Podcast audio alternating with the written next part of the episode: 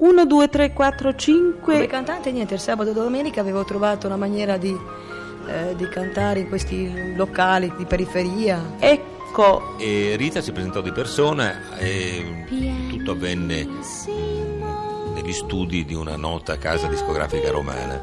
Mi.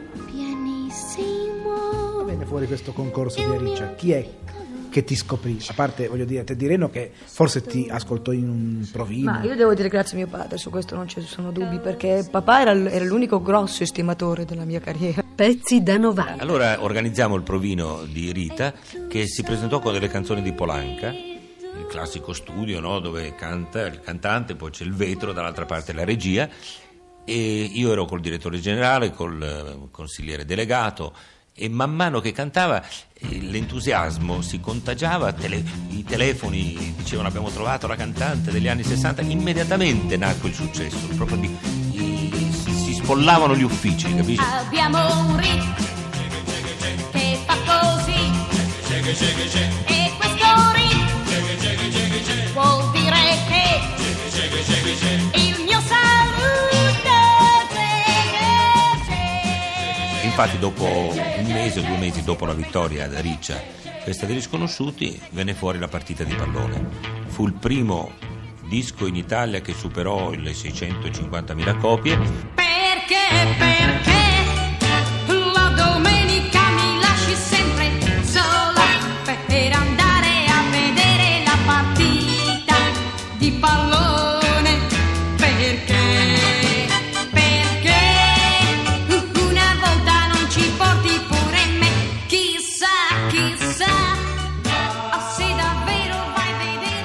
noi eravamo i minorenni della canzone, no? Sì. Eravamo arrivati alla RCA italiana nei primi anni 60 quando appunto loro cercavano dei nuovi talenti e quando c'era un momento di grande trasformazione nel- proprio nel, nel mondo della musica e, e noi siamo arrivati eh, io un paio di mesi prima di te o contemporaneamente proprio agli inizi del 62 abbiamo fatto abbiamo fatto anche un po' la fortuna dell'RCA perché su questi due minorenni della canzone poi si è costruito tutto.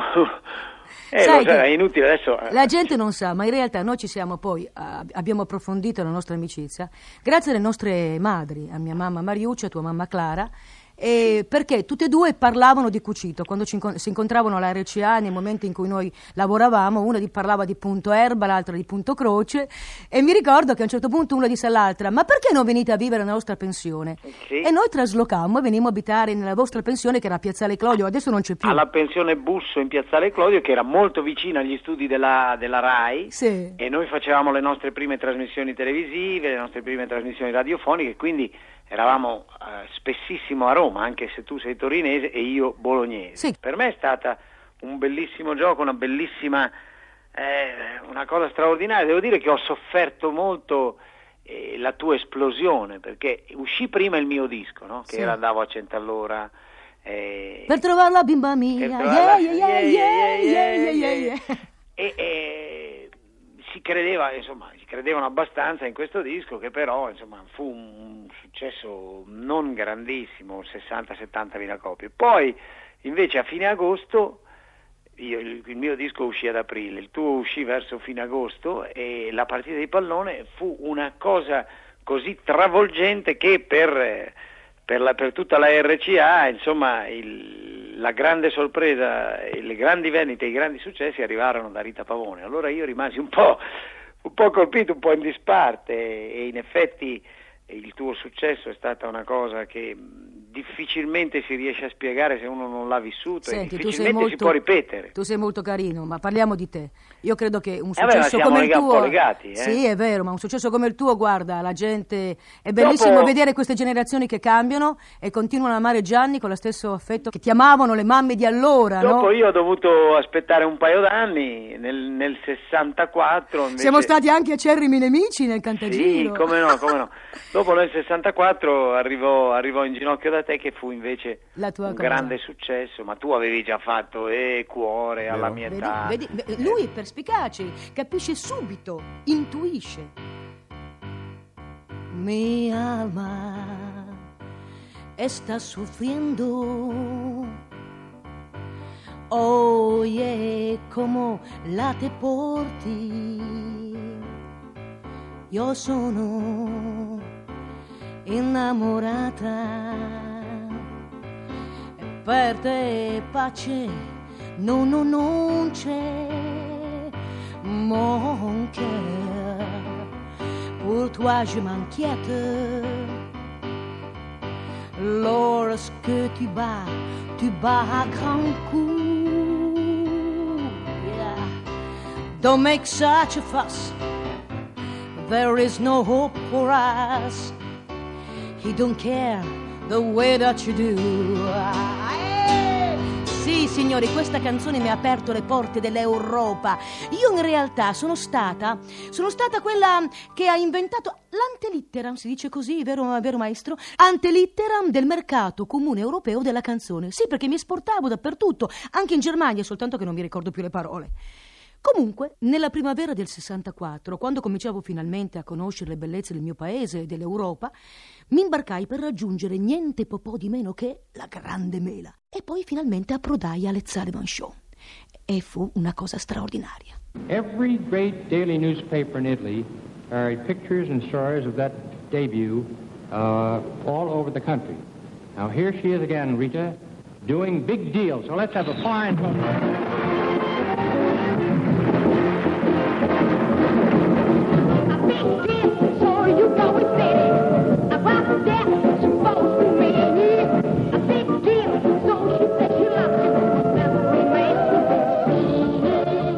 L'Ed Sullivan Show era sicuramente il punto di arrivo di tutti i grossi artisti internazionali, non soltanto americani ma direi anche europei. Ehm, c'era un po' di confusione fra eh, gli artisti italiani che andavano in tournée negli Stati Uniti e ci andavano in molti, in tantissimi, a cominciare dai napoletani fino a, diciamo, agli, agli ultimi eh, arrivati al successo in Italia, ma quasi tutti cantavano per le comunità italiane, cosa che avviene anche oggi.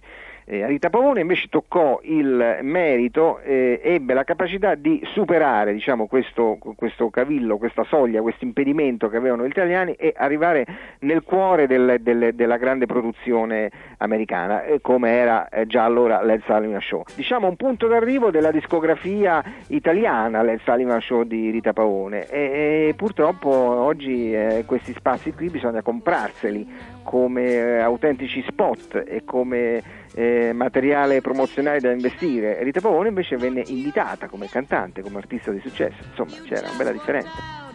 with her. Remember me.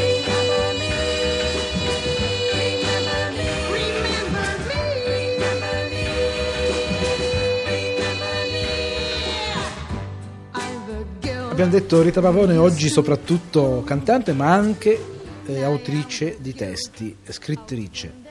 E forse c'è in progetto un libro. Questo libro Rita ce l'hai già in testa? Sì, è un libro della mia vita, ma scritto in maniera abbastanza ridicola, cioè mi piace così autospottermi. E sono arrivata così a un... ho già fatto una quarantina di cartelle. Non dico il titolo perché il titolo è un titolo interessante e potrebbero rubarmelo, però credo che potrebbe essere una, cioè una maniera di conoscere la Pavone da un'altra, dalla mia versione, dalla mia facciata. E che potrebbe essere interessante, non tanto per quanto per quello che io sono stato, per quello che potrei essere o per quello che sono oggi, ma per quello che mi è accaduto, per quello che ho avuto intorno. per- Diciamo dieci cose, dieci parole. Dieci parole. eh, Un episodio. potrei raccontare l'episodio quello della scuola. Perfetto, Ecco, io avevo a scuola avevo una maestra che, mm, con la quale non legavo molto, non legavo molto.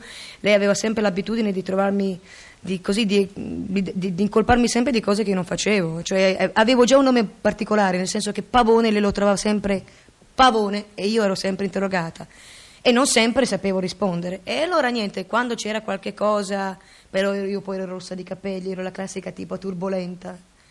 E niente, ogni momento lei diceva Pavone, colpava Pavone, Pavone.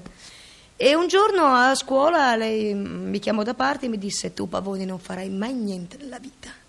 Con questi dentini mi ricordo storti perché era, era decisamente bruttina, poveretta, alta. Mi ricordava un po' così, eh, come sembianze, il- ti ricordi la strega del film Il Mago, di Oz? Quella che lei sogna sempre così in bicicletta, ecco così. Solo che con un collo lungo un po' da giraffa, ingentilito da queste trine sempre bianche così. con le mani dure, lo sguardo sempre un porcigno. E io mi sentivo sempre braccata da questa... Ma che barba queste scuole! Che barba! Che abitudini incivili! Tal sia un'ora criminale, devi essere puntuale, che se no non entri più.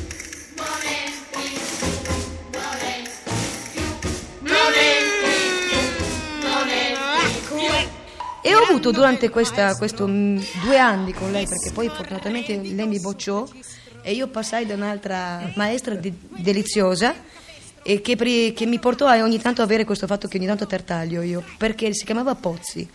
E tartagliava e quando arrivava pa pa pa pa pa pavone noi ormai aspettavamo tutti di sentire questa cosa perché ecco adesso arriva arriva mi chiama e lei arrivava cercava di passare sopra poi cioè, papà e mi è rimasta in testa questa cosa. Il dire le bugie no, non sta bene e non si fa. Si deve dire tutta, sempre solo la verità. Ma i grandi non la dicono e se io la dico, beh, succede un pandemonio e tutti danno la colpa a me. Esempio, Mamma fa dire a un ospite che non eri incasata. Bugia, ma va benissimo. È bella che scusata. Se poi io dico all'ospite, invece mamma è qui. Il meno che mi capita è un pedattone lì. Com'è nata tanti anni fa questa idea eh, di Gian Burrasca, in cui tu eri calata dentro in maniera perfetta? Ma io non conoscevo neanche il libro, veramente, l'avevo- non l'avevo mai letto. Ehm, avevo già lavorato con Lina Wertmüller in occasione di Studio 1 perché lei firmava anche di testi e poi in Stasera Rita. E un giorno mi telefonò dicendo che aveva, aveva un'idea grossa per me, ne aveva parlato in Rai e, e l'idea era fenomenale. Avrei dovuto fare questo ragazzino. Io non conoscevo né Gian Burrasca, avevo mai letto purtroppo il libro perché è stata una, una grossa colpa, in quanto era un libro divertentissimo e continua a essere molto divertente. E niente, eh, dissi, "Beh, fammi leggere questo libro, vediamo. Il personaggio infatti era molto divertente e mm, lei diceva che l'abbinamento era giusto perché io avevo... eh, de- devo essere stata un po' la... eh, il- come si può dire? Il, il- il precursore al si dice? Pre- precurs- Diciamo il precursore. precursore, ecco, de- degli ambigui all'inizio, perché si vede che questa mia faccetta, questo fatto che non ero né carne né pesce, eh, pro- probabilmente era giusto. Sono stata la prima, ecco, poi David Bowie è arrivato molto dopo. Sono stata la prima a fare il, il maschietto, essere una donna che fa le parti in un maschietto. E devo dire che è stato all'inizio abbastanza difficile perché c'era, la- anche se io sono sempre stata abbastanza minutina, abbastanza così, ma il seno, quel poco che avevo, me l'hanno dovuto così mettere sotto delle fasce, comprimere.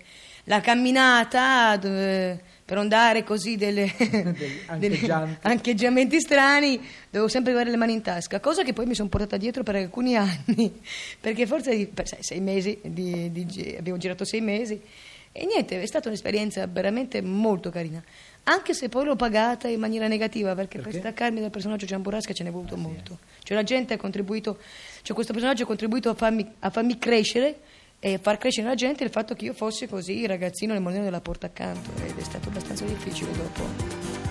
per andare a vedere la partita a di pallone a perché? A perché? Una volta non ci porti pure me. Oh una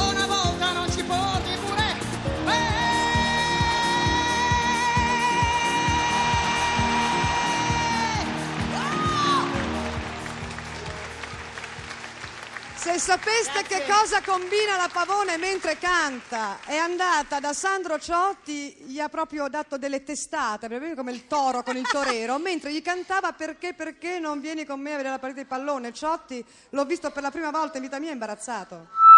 Fischia, Ciotti fischia. No, dimmi. Le testate sono in crisi in questo momento, quasi tutte, meno quelle di Rita. Pezzi da 90. Pianissimo, te lo dico, pianissimo, questo piccolo ciao sottovoce, yeah.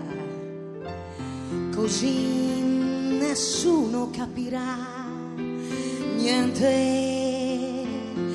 e tu solamente tu capirai quanto sono innamorata Pezzi da 90.rai.it